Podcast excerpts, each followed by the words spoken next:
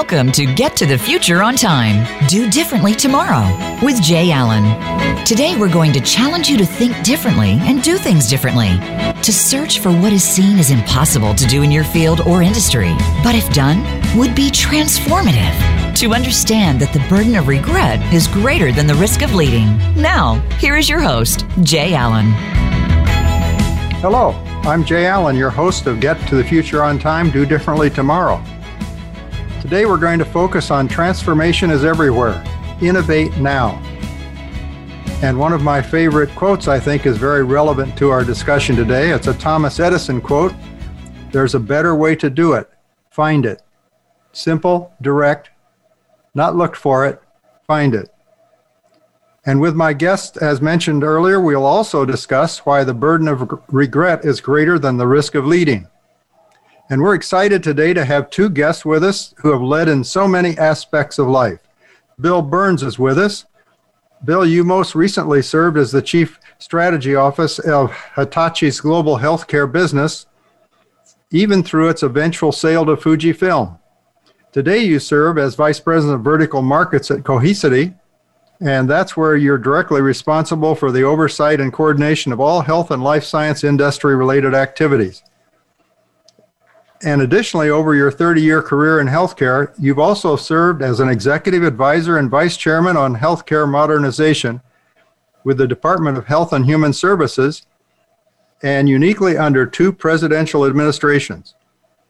And your early leadership experience as an Army officer and those other exposures to leadership traits and principles have really helped shape your career. And you even taught a class at the United States Military Academy. Congratulations. Thanks, Jay. Happy to be here with you today. Good. And Shannon Olson. Shannon, you are a strategic and innovative executive healthcare leader with over 20 years' experience in healthcare information technology and pharmacy benefit management. You've been with Cigna, SureScripts, and Prime Therapeutics. As VP Product Strategy at Cigna, you're responsible for creating and promoting the next generation pharmacy benefit. It's part of Cigna's fully integrated health solution effort. You've also transformed industry working relationships to enable healthcare providers in care settings, make prescribing more convenient, efficient, and safe. And a hearty congratulations for that one. And one of your teams, you created industry leading prescription management modeling practice, practices and tools. So, Shannon, thank you for being with us. Good morning. Thank you. So your particip- participation, uh, both Bill, you and Shannon, we're really looking forward to your insights. Uh, these are going to be very important to our audience as they consider their transformation opportunities and whether to take action on them or not, and how to deal with them. First, let's talk a little bit about what transformation means to you. What needs to happen, and how does it happen? Uh, Bill, would you mind heading that out for us? Yeah, Jay, thanks so much. Again, uh, glad to be here uh, with you this morning. You know, I think the first thing that comes to mind is exactly have you have you thought about and can you acknowledge the exact type of transformation that you are about to embark upon? Is it a business transformation? Is it is it a digital transformation? Is it an IT transformation? Right? So much of where you see transformative failure is by not completely understanding what you're embarking upon from the outset. That's a very good point. There needs there needs to be something driving that transformation transformation just you don't just start out and say gee i think it's time to transform something there's obviously situations conditions in markets customers even with suppliers uh, shannon how would you like to log in on that Sure. When I think about transformation, I, I'll just share some, some various thoughts. I, I think about it as something is transformative when it's lasting um, it's a, a raising of the bar or, or setting a new standard, uh, sort of getting to the extraordinary. And I think transformation occurs when we make it something that must happen. It's a must. It's not a should. It's not a like to, but generally happens when we set out and make it a must as an outcome. And then we get into thinking about the particulars, the how, the what, how we're going to get to that outcome. And, and I guess a last thought is I don't think of it as necessarily being convenient. It's not necessarily the thing we set out to do or achieve out of convenience. Um, and so those are some of my thoughts around transformation. So when you think of the idea of the cause or raising the bar, what are some observed are certainly changes in the market customer feedback, if you can see that your clients and customers are providing you feedback that you know things are getting harder for them, not easier. Uh, there's more noise in the system. Um, you know, those are have been some of the triggers that I have tuned into that tell me uh, change can be necessary and needed. Um, Bill, feel free to add add to that. No, I think I think you're right on top of it, Shannon. I, you know, I think another good example would be if you look at the markets today. You look at uh, technology companies. Some of the most successful technology companies you've seen uh, throughout the, the late '90s, mid 2000s now are undergoing a transformation which is being forced upon them.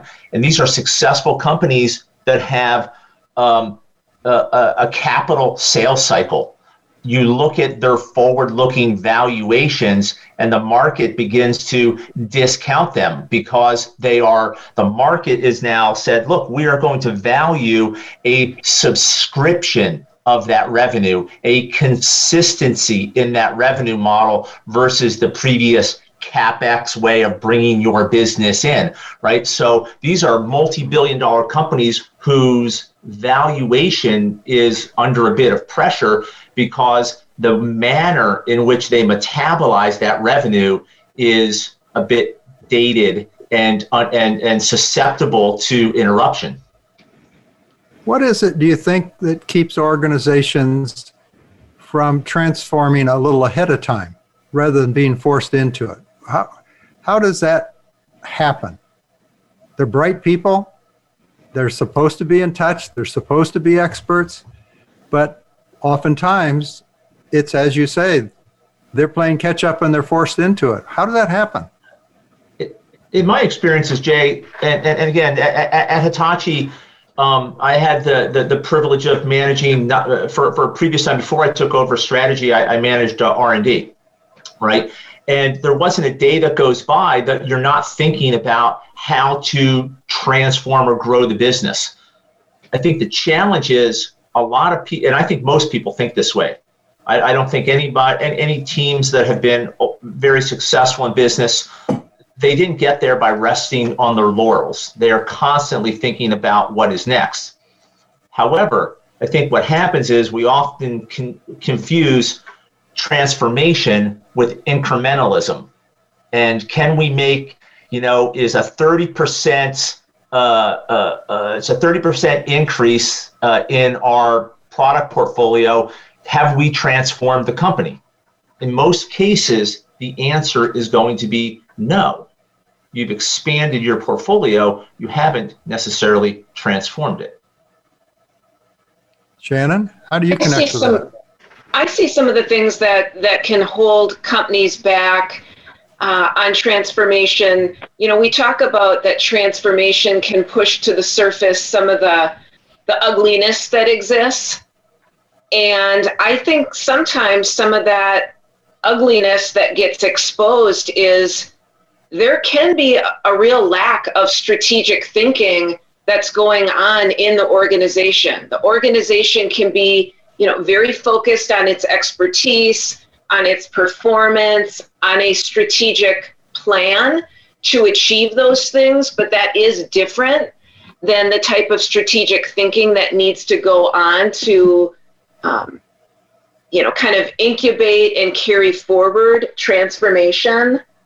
And so I think sometimes people can kind of get lulled into this. And so it, it comes back to the getting started can be a bit of work because if you're behind with some of that strategic thinking, you've got work to do and you've got to admit that you have that work to do as a foundation you know shannon i think you bring up a, just a wonderful wonderful point right the the initial uh, uh many initial transformation efforts are intimidating to teams um, it had a, a, lot of times if, if not if not surfaced correctly right it can overwhelm employees it can cloud operating priorities uh, uh, with your management team. Um, it can throw a monkey wrench into what you thought were a series of aligned priorities uh, by departments. Uh, and if you do, if you have too many of those, that you know, the organization begins to experience a, a transformation fatigue. Right? Oh, we've seen this message before. This is the third time we've had this conversation. So it's a very intimidating process to get started, even for people that have done it successfully. I remember uh, a couple decades ago, Citicorp was going through several reorganizations every few years, and their experience was when they would go through, and this wasn't just money saving things, it was to attend to markets. And so it was causing a lot of disruption in the organization. And I remember the CEO at the time coming out and saying, We've finally gotten used, accustomed to the need for discomfort in making changes so that we are market leaders. And he said, now when we do something different, we change the way we do things. We move from centralized to decentralized or one part to another part our people are kind of used to it now because the platform, as you say, the rationale was to meet customer needs as they move along. And it reminds me of uh, something that about transformation muscle memory.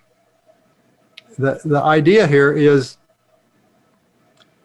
I've observed, as I've mentioned previously on the show, I've been fortunate enough, enough over the last 30 years to have worked in 20 different industries in 13 countries with over 2,200 senior execs and their direct reports. And uh, one of the things that I've observed is that they don't necessarily and immediately step up to these things. And they, their people are, as you said, maybe intimidated by transformation and they don't understand. But once once they experience transformation, they start to build the muscle like the people at Citicorp. And so responsiveness to market changes becomes more natural. But it doesn't happen overnight. So what what what in your transformation journeys were personally most meaningful your, or most difficult for you? If you could just refer back to some of the examples of transformation that you've led, been involved with. I know that uh, you've both been involved in those things. Shannon, how about uh, a little bit about the that big healthcare transformation you were involved in? Sure. So the trans transformation uh, experience that I'll talk about is really a an industry transformation and the company that I was working for uh, had some expertise in the pharmacy space and, and specific to prescriptions and helping those prescriptions move between uh, the doctors that were prescribing them, the pharmacists that would fulfill the prescriptions, and then, of course, the patients that would pick up the prescriptions and, and take them to uh, address health challenges or, or, stay healthy. And this process uh, had opportunity for not only improvement, but in some cases, we would argue transformation. It was a process that had been underway for about 10 years. But you could look around to other industries, the financial industry, for example, and see that the way this process was happening, if it were occurring in other industries, would in, in, in some respects be light years ahead. And one example of that is we really wanted to bring the element of being aware of the cost of prescriptions to the doctor at the time they were writing the prescription. We thought, well, this is a very important element in today's world. Patients and doctors should know what is the cost of a prescription, what might be some alternatives, and so forth. And so to achieve this, it, it really required a, an industry effort of getting various stakeholders together, technology companies, large pharmacy groups. You know, think of pharmacies that you see on every corner of of uh, most most cities. Uh, industry groups that represented uh, pharmacies and others, and getting these groups together and rallying them around not hey let's get excited about you know doing a technology thing together but really getting them grounded in how do we make this experience better for the patient for the doctor for the pharmacist? And it was really about taking the focus off of our respective companies and what this was going to bring to the individual companies but how could we take the hassle factor out for the people and improve this for the people? And help everyone understand that if we didn't step in to do this, who else would? And the who else could potentially be, for example, a government action where we would be handed a way to solve this problem. And we decided together that working together and solving this problem would be best. and no one likes to have that imposed on them. And obvious, and obviously, there were other competitors that could do it, that had capabilities that weren't even in the healthcare business, that were expanding into other fields with the same kind of efficiency and effectiveness and patient and, if you will, customer care, if you include the docs and the patients and uh, the pharmacies. That's they right. Were, they were ready to step in the uh, I remember those times, and there were bumps in the road. And we want to talk a little bit about those kinds of things. And we're about to take a break. And Bill, we're going to come back and ask you the same questions about question about your experience, and then we will continue on to talk about the risk of leading transformation. So now let's take our break.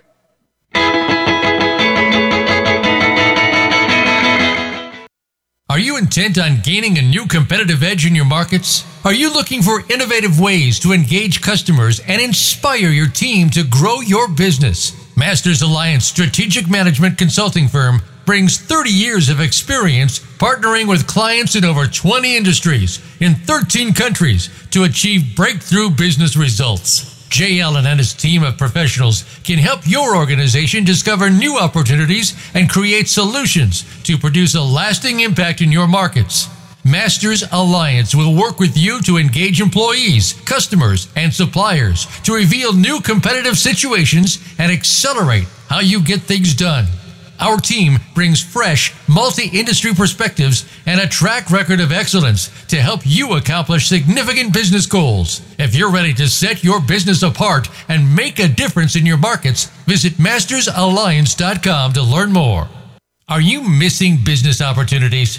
Take the bucket off your head and see your business differently today to get the results you want tomorrow. From Jay Allen, founder and CEO of Masters Alliance Consultancy LLC, the Bucketheads book is the ultimate business guide to excite your organization to market changing thinking and actions. Drawing on 30 years of experience working with executives in 20 different industries and 13 countries, Jay Allen reveals strategies to connect with customers, markets, and suppliers in game changing ways. Bucketheads will show you how to step out of your comfort zone and transform your business. Winner of Independent Book Publishers 2020 Gold Medal for Best Nonfiction Ebook. Bucketheads helps business leaders like you champion innovation and ignite the fun of achievement. Get your copy of Bucketheads today. Available at Barnes & Noble and Amazon. See more at bucketheadsbook.com.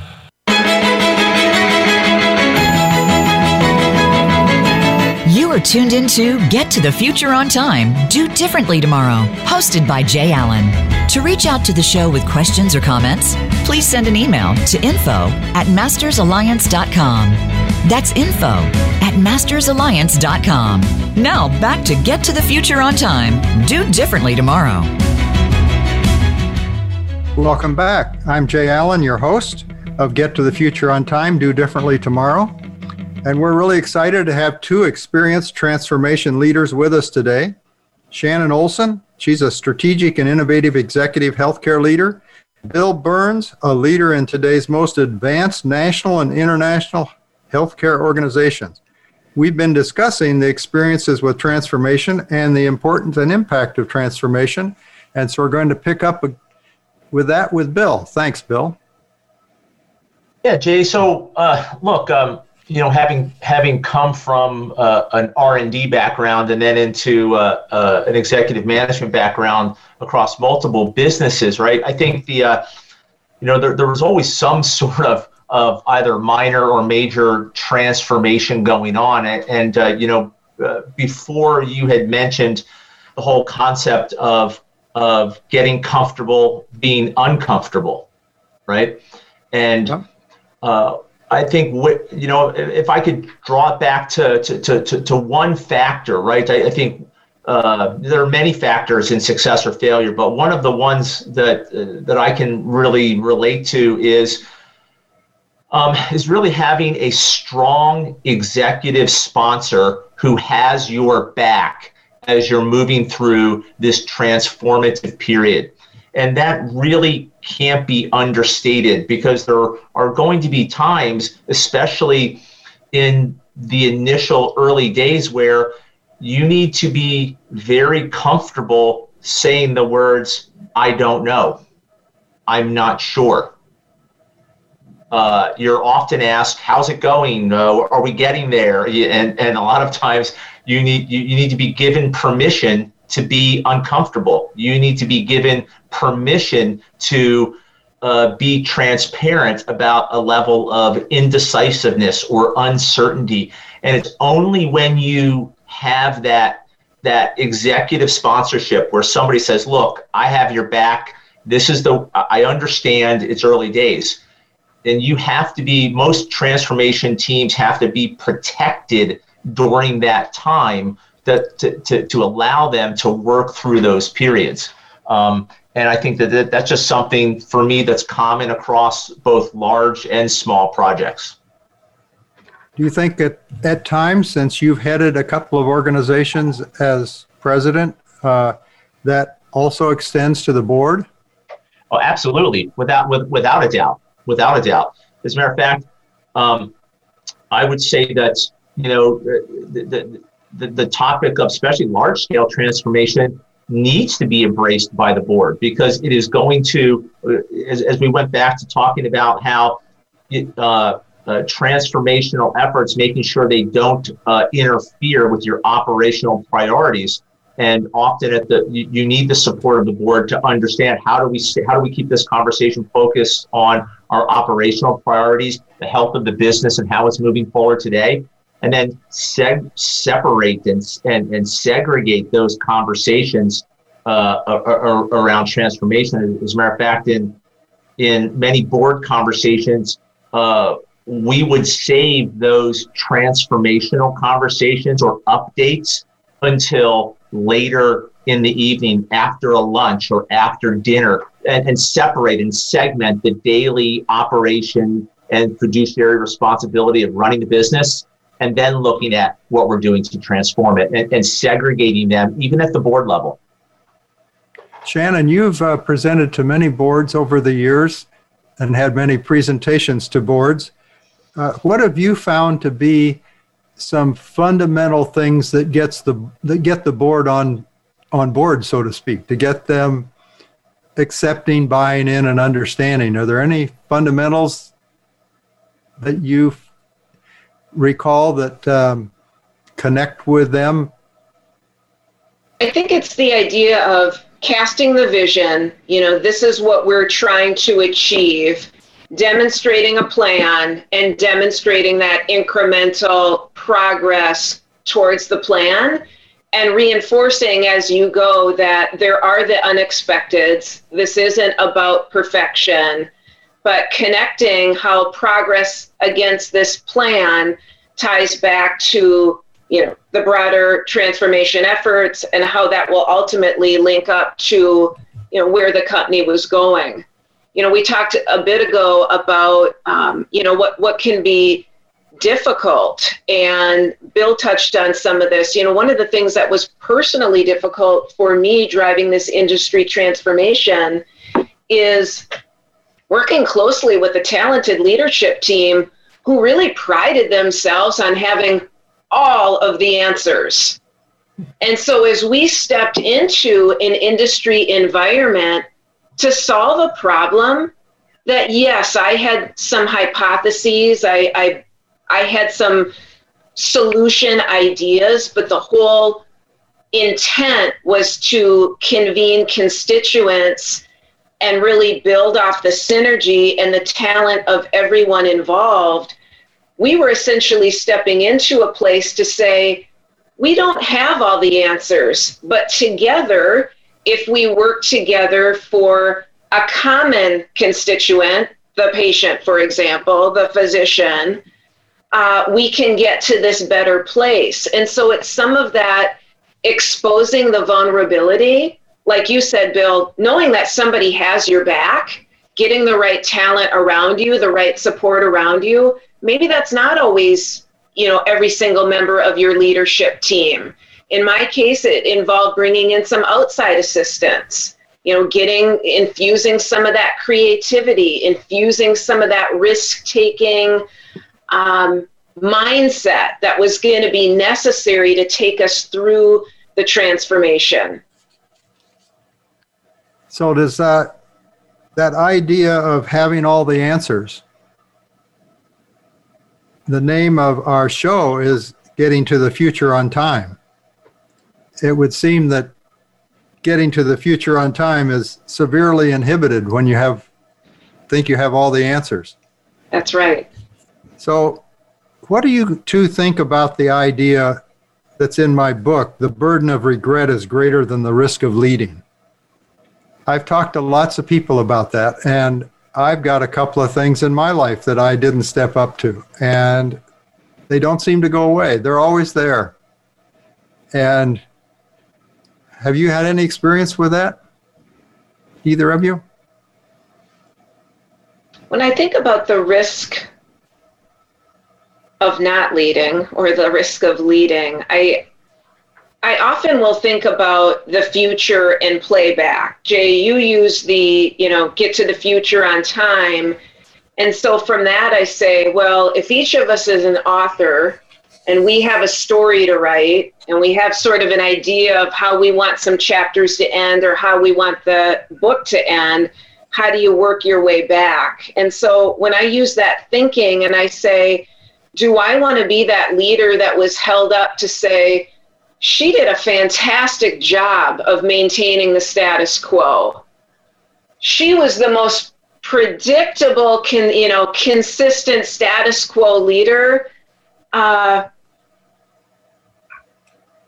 I guess I kind of ground myself in that at times and say, okay, yes, I'm about quality. Yes, there's a time for predictability and a time for consistency but I don't know that our greatest achievements for our teams in our lives, for our companies, will be about um, building mastery in status quo. So, the way I see it, I don't know that you have any other choice than to take on some of these risks and take on some of these challenges. If you don't, I think you could be riddled uh, with regret.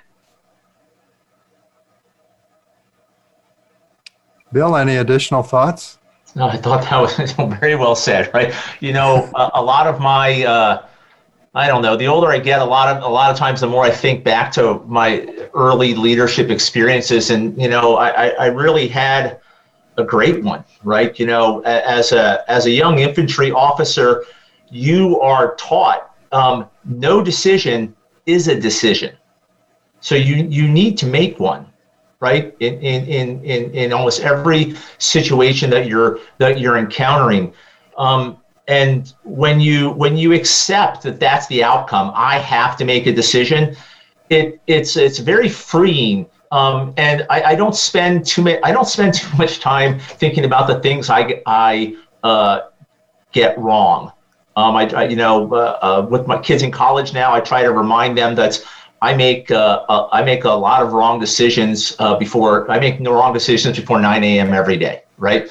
So uh, I don't spend a lot of time thinking about the decisions or, or being regretful about those, uh, and I try to remind myself that no decision is a decision. As a leader, you're being asked to lead, and you to do that, you have to brush aside the fact that you may choose a path it, it's often not about right and wrong. It's about the the, the, the perception of perfect, and um, and uh, and and again, I love that. You know, uh, uh, excelling at mediocrity or excelling at never being wrong is, is not really uh, advancement.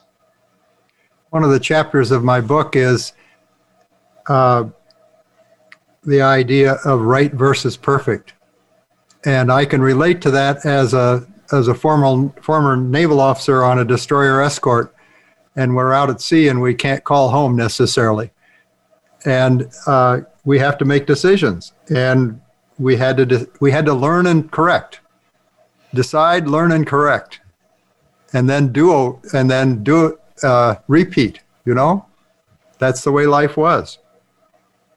Jay, I think if there's an area when I think about regret that I orient around is it's the people regret. You know, when I reflect on of all the categories where we can have regrets, I guess the area that I would like to minimize and continue to learn from is I think those would pain me the most. The the regrets with my team, the regrets with colleagues, other people I'm working with and as I get more experienced, I think I'm getting better at the old adage we all hear about, you know, right person, right role. And when that's not a fit, the faster you can identify that and help that situation, the better.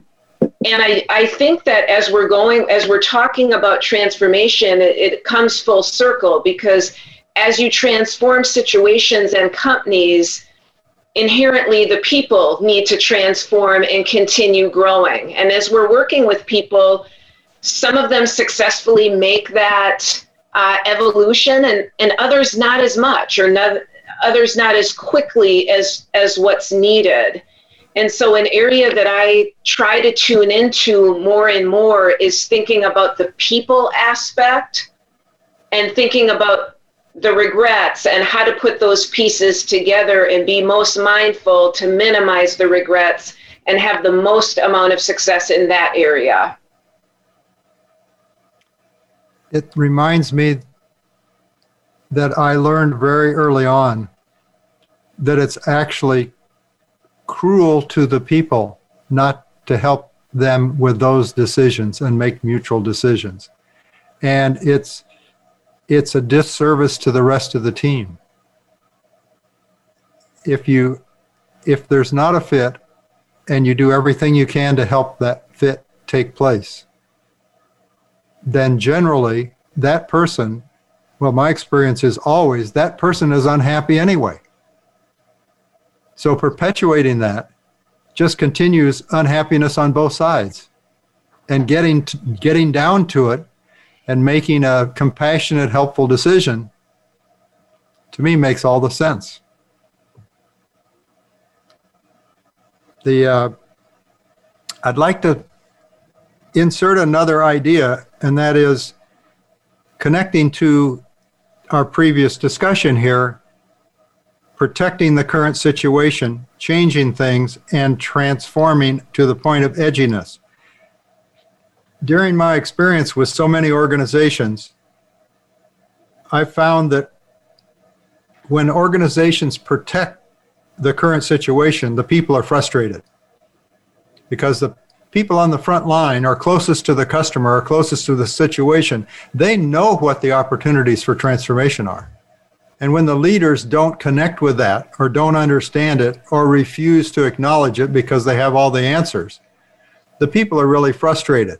So that's not really going to get you very far because it can it gets you that incrementalism, Shannon, that you talked about, but it's underwhelming incrementalism because the people closest to the customer or the situation know that that incrementalism could be times two or times three.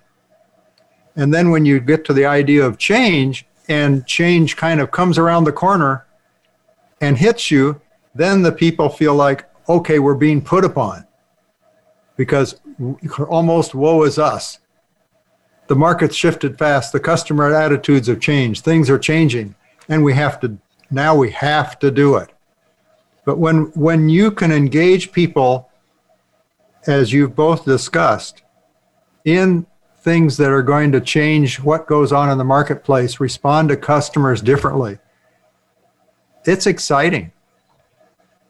And even some of the people who aren't oriented that, to that find it exciting. One of my favorite examples was a client who was a classical musician. She was uh, second violin on a very professional orchestra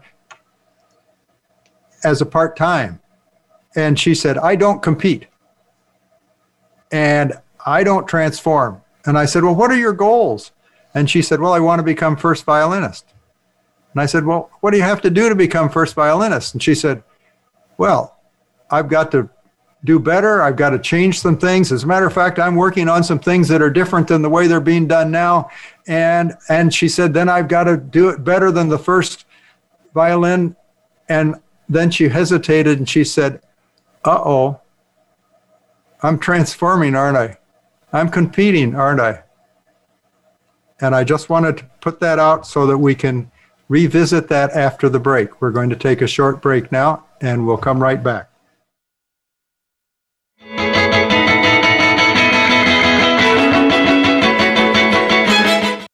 Are you ready to look at your customers differently? See them from a fresh perspective to gain competitive advantage and grow revenue? Masters Alliance Business Consultancy brings you beyond demographics, the character of the customer, an advanced approach to understand and connect with customers in new ways. You get new views of the motivations and needs of your customers. You engage your organization in unique, actionable customer segmentation understanding. Masters Alliance will help your team reveal hidden opportunities, identify distinct customer desires, and develop demand creating value propositions. Now is the time to look at your market through a new lens and chart a new competitive direction. At Masters Alliance, we know that customers are more than meets the eye, and success depends on looking beyond demographics. Visit beyonddemographics.com to learn more.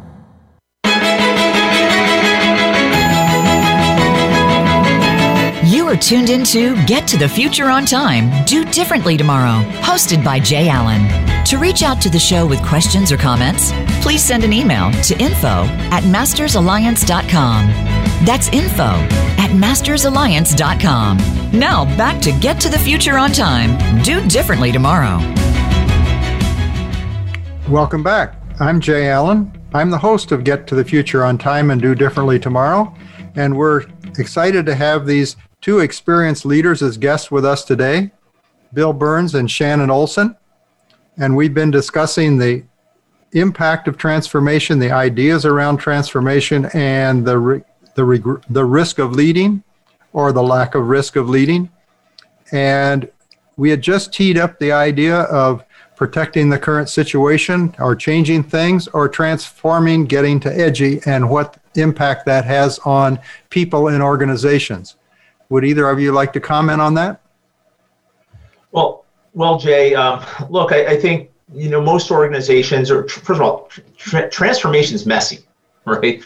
It, um, it it just flat out is, and I think, um, and and it's not strategy, and I think that's a common misconception is that uh, transformation is choosing an alternative strategic direction. Your strategy and transformation are, are two uh, uh, separate activities, and and and often when I was at Hitachi, we would separate those two, right? A lot, a lot of organizations have a transformation team or a strategy team that tends to be involved in a lot of their transformational efforts.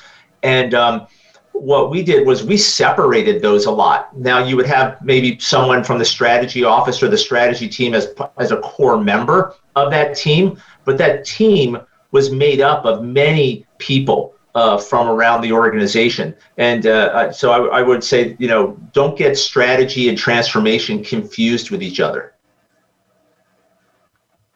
One group that I recall stated that the people who are really getting things done in the organization and holding it together and are the operational excellence group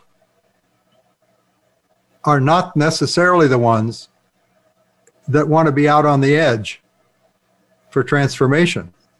And so, uh, back in my corporate career, I was frequently involved or given the task of transformation. And even once, when I complained about a group that was one of my supply internal suppliers, I walked down the hall and the CEO saw me and yelled at me and said, Allen, get in here. And I thought, well, I was busted or something. But he said, you know that group that you've been complaining about in meetings the last couple months that he said those 63 people are now yours and you've got 90 days to get them the way you want them and i want you in my office not on the 89th day or the 91st day on day 90 telling me how you did it how they're excellent and how they're ahead of the curve and state of the art and uh, it's a different kind of group. The uh, can you identify some of the profiles of some of those people that might be on that kind of a group? Well, that sounds familiar to me, Jay. Your story. I, I can think of a time uh, driving a transformation effort and really needed the engagement and support of another leader. And this leader uh, was very focused on status quo, you know, the dashboarding, the metrics, the the getting the cleanest picture of today as opposed to thinking more about where we were headed. And I thought, this person has a lot to offer. I, I need this input. How, how can I get this engagement? Through, through talking with this person, I learned a little bit more about their background. He shared with me in a former company, he prided himself on flawless client implementations, but then learned when clients had a problem during their implementation and that problem could be solved, he and his team were viewed as, you know, heroes and so I think I saw his thinking evolve, and he said, you know, we almost got to a situation with our client implementations where let's just say we engineered in some problems here and there, ones we knew we could solve, and our clients were wildly happy about the implementation process. So, where I'm going with this is by investing a little bit more time understanding what made this person tick I was able to say, okay, this person is a problem solver. There is some creativity here. It's a little different than perhaps, you know, what I would have read on the surface. But how do I take this and plug this problem solving ability and, you know, skill into what we have going with the transformation effort? And I think what I drew out of this, Jay, was to even check my own stereotypes and my own putting things in a box because as you remind us, you know, there is transformation in everybody. There there is that element of creativity, I think, in transformation in all of us.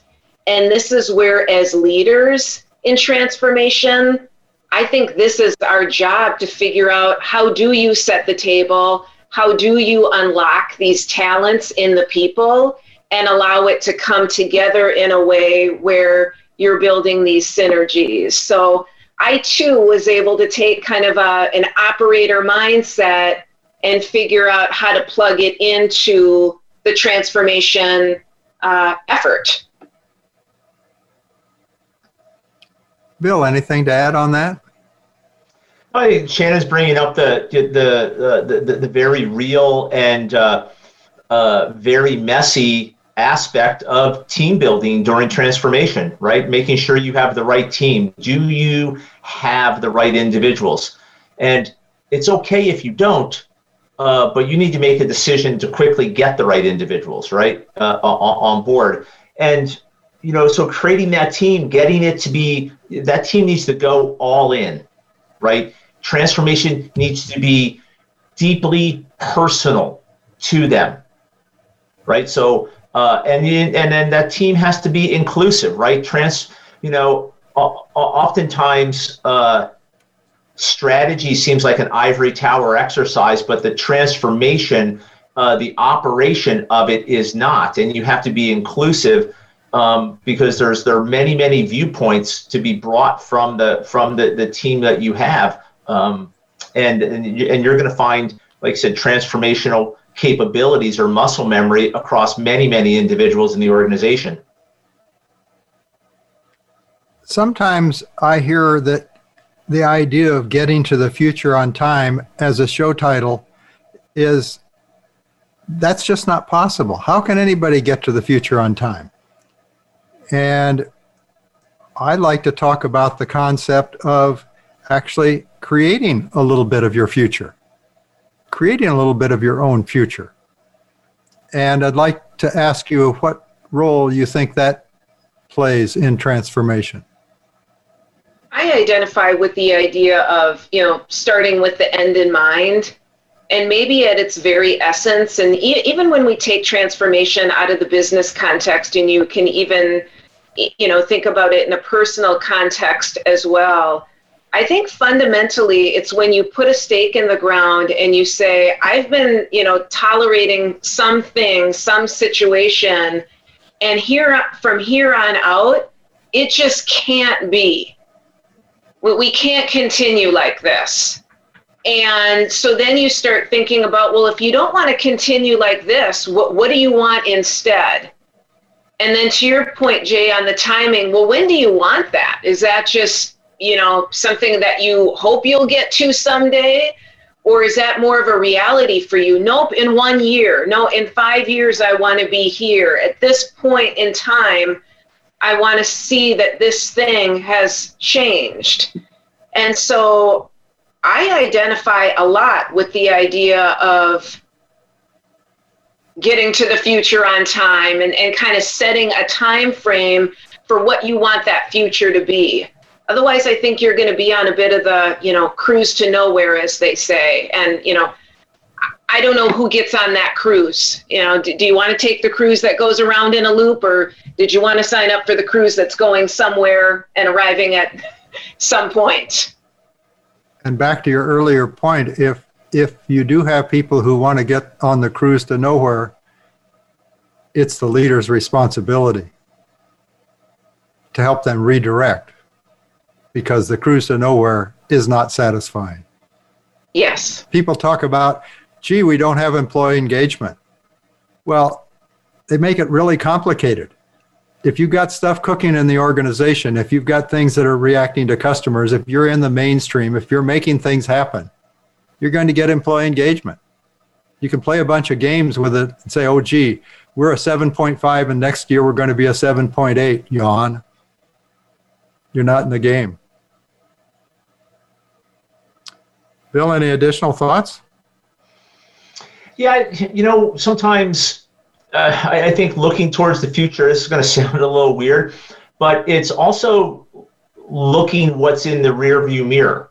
And we often see the signs of change in the rearview mirror. You can look at people who are looking to disrupt you, to disrupt your business, no matter how no matter how well it's going, someone's always coming after you. Someone's always going to try to do it better, either make it better deliver it better, it, make the experience of both more enjoyable for you. Someone's always uh, coming for your section of the market, and you need to anticipate and you need to be able to embrace those those disruptive forces and challenge yourself to you know too many times you, you look at things you say well look well that competitor uh, really only has 7% market share and if you take that attitude, you know, next year they're going to have 11 and then 15. And by looking at what's going on sometimes behind you and understanding, is there just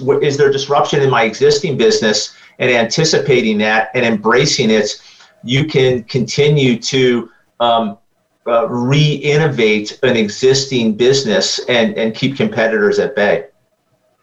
That's a really nice point. I recall back, I started my career in Manhattan, lived in Manhattan, worked in Manhattan, and there was a fellow I worked with, uh, a very senior fellow. His name was Hanley Norens, and he had this unique ability when we'd be in a conference room on, I think it was the 23rd floor or something, I can't remember exactly.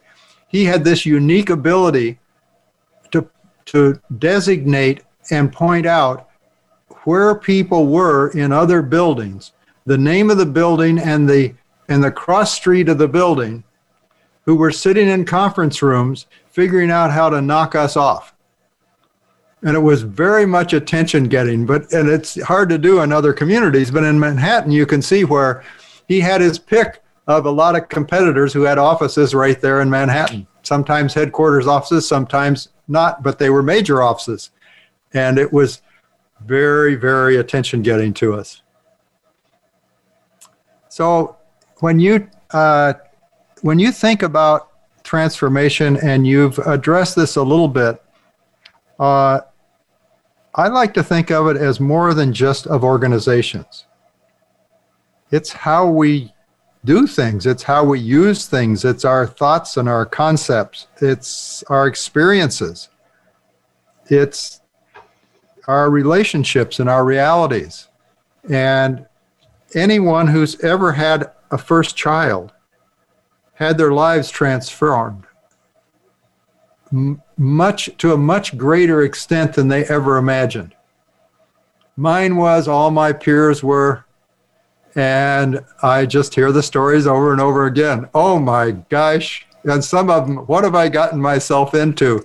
And they picked themselves up and dusted themselves off and made it work. So any thoughts on this transformation relating to personal? We only have a couple more minutes, but just a quick couple thoughts. No, Jay, I, th- I, I, think you're right. And, and the, the first child concept, uh, I'm, I'm smiling over here, right? You know, having three kids, you know, by the, the first one, you're, you're trying to be perfect right? And by the time you get to the third, you realize that um, you, you are making the right decisions and, and that life will help you uh, uh, get there. And same thing in transformation. First project or two, you're trying to be perfect. At, after that, you're just trying to get to an outcome. Um, and, and get started. So I think there's a, a very, very, very good alignment in that story. So pick up on that, Shannon. It sounds like taking the first step is important taking the first step, looking inside at your belief system, figuring out, you know, what is it that you want to stand for? Where do you want to raise your standard? You know, go down the list, you know, your personal health, time with your family, uh, you know,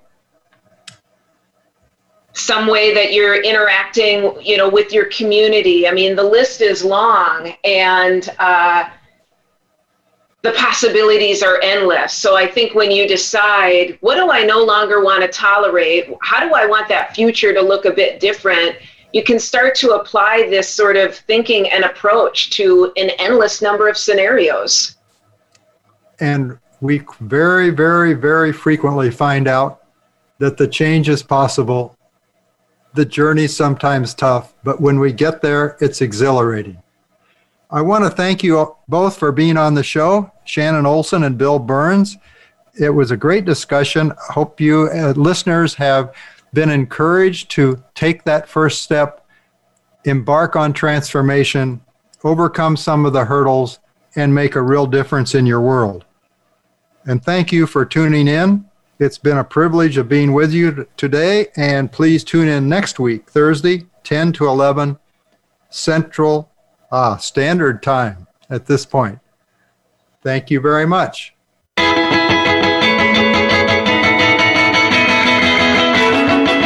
Thank you for listening to Get to the Future on Time. Do differently tomorrow with Jay Allen. Next week, we will have more takeaways for your business success. So please join us next Thursday at 8 a.m. Pacific Time and 11 a.m. Eastern Time on the Voice America Business Channel. We'll talk soon.